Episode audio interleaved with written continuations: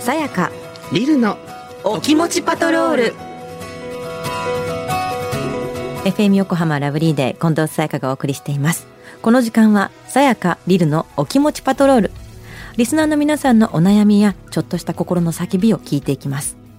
このコーナーを一緒にお届けするのはスキンケアブランドガリーヌのアンバサダードラッグクイーンのリル・グランビチさんとガリーヌのビューティーアドバイザー小畑陽子さんですリルさん陽子さんよろしくお願いしますよろしくお願いいたします。では陽子さんリスナーから来たメッセージ紹介してくださいはい。まずは、ラジオネーム、みえこさん。さやかさん、りるさん、ずーっと抱えている私の愚痴を聞いてください。うんうん今年の3月に義理の父が1ヶ月入院し、退院後は介護が必要な生活になりました。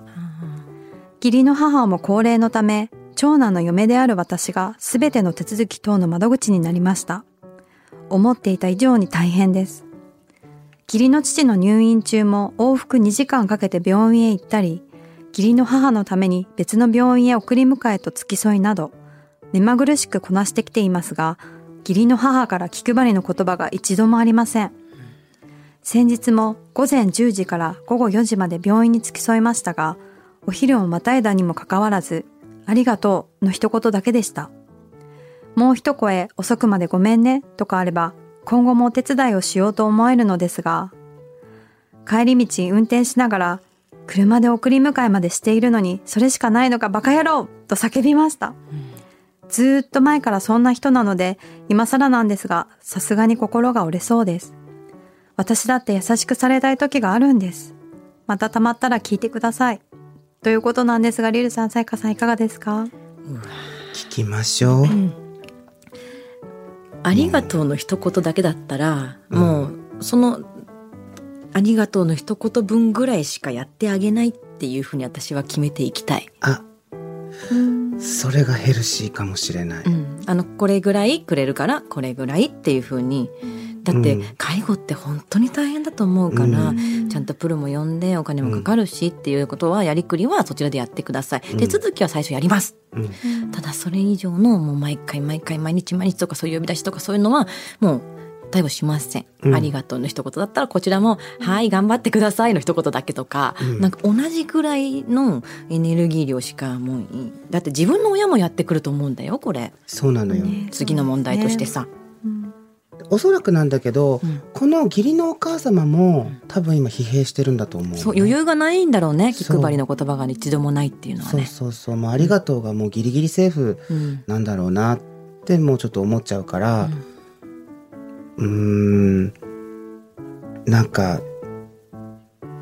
二人で言い合えたらいいのにねって本当にこういう時思うよね。旦那さん旦那さんうんうん、もう当事者同士が。ああ当事者当事者同士が多分その自分が嫁いでしまったからっていうのも気持ちで分かってるけど、うんこの家に入った人間のまあ長男の嫁だからこの家に入った人間だから、そういう空気の中で多分やんなきゃいけないんだろうけど多分その折り合いもきっとついてないだろうからあのそうねもうここに投げかけてもらってもいいし。うん旦那さんにねこう感情的になってこういうストレスがあるってお話ししても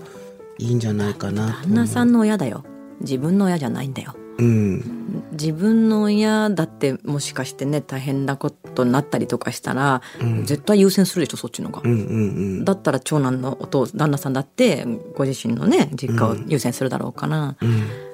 旦那さんもやってください、うんね旦那さんもやってください、うんで同じなんかこんだけストレスだよ、うんおかしいよおお母さんもあんまり余裕がなさそうだよっていうことも伝えて、そうねこれは本当に自分の母親も余裕がなくなってるよっていうシグナルをきちんと、あのお嫁さんの方からねお伝えしてあげる,こ、あげることは大事だなと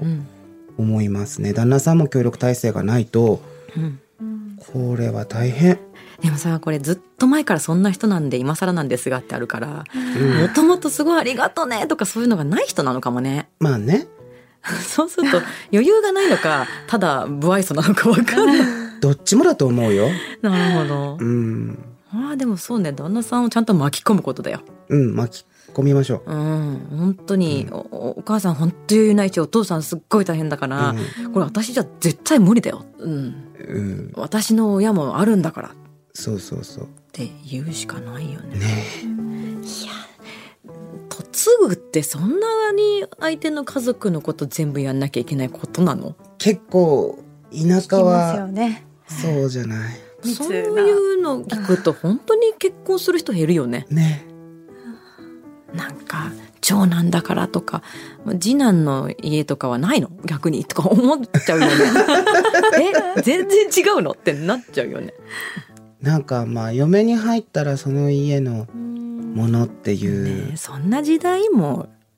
うん、令和だよって教えてあげることもまず一つなんじゃないあの義理のお母さんに。いやもう考えてないと思うよ多分そんなね、こと言われるなんてっていう、えそういう私だってそうしてきたのにみたいな当。たり前でそうしょそうみ当たたいりな。前でしょ私の私もそうしたし、私の母もそうしたしっていうでもそれ戦後でしょって話だよね。まあね、うんまあ、今も戦後だけどさ、ううんいはいはい、やでも本当に旦那さんを巻き込むこともまずこれやってほしい、うん私、そうだねもうもしもし巻き込んでんだとしたらお母さんの余裕が本当にないよっていうことをうん大げさなぐらい伝えてあげることも大事だと思うっ大事だと思います、そして多分見方がうんもう旦那さんしかいないですよね。ていう状態だもんねこの環境だったらね。ミうんクさんもまあ、そしてねあの全然たまったら聞いてくださいってあるけどもう全然聞きますので、うんうん送ってきてください。はい、はいさあじゃあ続いては続いてはラジオネームカンさん毎週お気持ちパトロール楽しみにしてます私は現在育休中で9ヶ月の子供がいます眠りが浅い時期なのか絶賛寝不足です最近旦那はゼルダの伝説にハマっていて先日私が寝かしつけ中にもこっそりバレないようにやっていることに気づきました本人はバレてないと思っていて寝かしつけが終わって戻るとめちゃくちゃ優しくしてきます腹が立ちませんか仕事をしていないから我慢するべきでしょうか働いている方がずっと楽だと思う時もありますということですがリルさんさやかさんいかがですかいやいやいやいや、これは我慢するべきじゃないです。あの、育児って、とめどなく24時間、え終わりが仕事なんですよ。いや働いてるからずっと楽だと思う時があるっていうのはすっごい思うよ外に行った方がそれがリフレッシュになるっていうのがあるしね。うんねそうだね私も外に出てなかったら、出ても私も結構早い段階でこの番組は決まったので、あんまりべったりだじゃなかったんだけど、そうね仕事をしながらでもまだする前でも、寝不足なのは間違いないうんうんだからこれ旦那さんマジで「ゼルダの伝説」一旦捨てて「うんゼルダの伝説」取り上げ て。いや後でやればいいから、本当にうん。うん。 9ヶ月かまだ夜泣きも下手するとまだまだある子供は全然あるし、しばらくこの数ヶ月続くって思うとその数ヶ月も本当辛いからそうだね。旦那さんはこれ、もし、例えば、分かってるからさ、うん優しくするわけじゃん。うんまあ、彼女が大変だな、彼女というか奥さんが大変だなっていうふうにうん思って優しくしてくるからそういう優しさは持ってるし、まあそういうずるさも持ってるけどうん多分そんなことしてる暇があったらちょっと、手伝ってとうん、でもさ寝かしつけをしちゃうと絶対もう普段から寝不足だから一緒に寝ちゃうんだよねうんうんもう寝ちゃっちゃダメなのかな他のこと全部旦那さんにやってもらってね、いやだからご飯の片付けとかきっと残ってるんでしょう、うん、全部それやっといて私寝かしつけするからって言って、うんそれが嫌なんだったらん寝かしつけやってって言って他のこと私がやるから、うんそしたらゼルダの伝説やる時間ないよないよ本当にでもこれさ男の人と女の人の違いでさ、あの子供がちょっとピクってしたぐらいでおお母さん起きちゃう問題あるじゃんたまに男の人でもいるけど大体ぐーぐー寝てらっしゃるよね割とその確率的には男性の方が鈍いでしょその子供の隣で泣いてても起きなかったりするもんね、うんうんえいって殴っちゃう私 なん泣いてるだろうん。お前も起きろ。次はミルクの番でしょってやっちゃうけどね、うんうんうんでもこれなそう仕事してないから我慢するべきかっていうんだったら、うん我慢は体に本当にこの寝不足に関しては本当に体に支障をきたしちゃうんで、はいしないでほしいんだけど、うんもう寝かしつけするんだったら一緒に寝てほしいせめて。うん、で起こされてもミルクとかもあると思うけど、例えばもう夜1回はミルクやってとか、うんうん一発目の夜泣きはややってとかね、うんうんそれ以降私がやるからとか、うんなんかルール決めないと本当体壊すと思う。ねえねえうんそう旦那さんにもあの寝れる体制を、うんに協力してもらううんうんこと大事ですね。なんか昼間ずっと寝てると勘違いしてる男の人結構いるんだよいね。るよ。なんか寝れないから って思うんだけど、うんまあ、あとはあの本当私いつも言うんだけど赤ちゃん育ててる人で、まあ、旦那さん外出ててお奥さんが育ててるんであれば、昼寝を赤ちゃんがする時に一緒に寝てっていつも言ってんの。うんあのその間になんかやっちゃいるあー今時間できるって思うんだけど、うん寝てその一時緒間にねそうもう寝なって私は思う、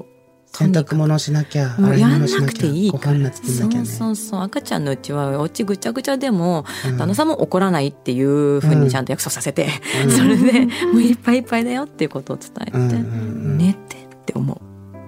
うん我慢しないでくださいはい。ね、さあ今日のお気持ちいかがでしたか旦那さんがキーポイントですかね。本当そうだねえねどっちもそうね。ど本当そうだねちらもね。協力体制というかもうチームだって思って動いてほしいね、うん。でも自分が家にいるからとか、ん家のことやんなきゃっていうのは、うん旦那さんはお仕事のその勤務時間っていうのがあったりするけど、うん本当にこれはお二人とも自分の時間の全てを24時間費やさなきゃいけないことをしているから、あの全然引け目を感じて言えないとか言わな思わなくていいですし、あのそれをもう感じられない人だったら本当にいろんな意味で見切りつけた方がいいですよ。今後の一緒に過ごす人生の中で理解してもらえないことは辛いですからね。いざっていう時にねうん、 まああとはもう介護の時に待ってろよって いうやつそうよ聞くじゃないそういう話だからね。そうそうっていうことをちょっと言った方がいいよね。殿方もねやっぱそういう危機感は覚えた方がいいですよ、あんたあの時やってくれたよねっていうのは そうね出てくるようんっていうのね 忘れずに。はいリルさんやヨーコさん、私に聞いてほしい話があるという方、lovely.fmyokohama.jp lovely.fmyokohama.jp まで送ってください。では皆さん来週もお楽しみに。せーの。お気を確かに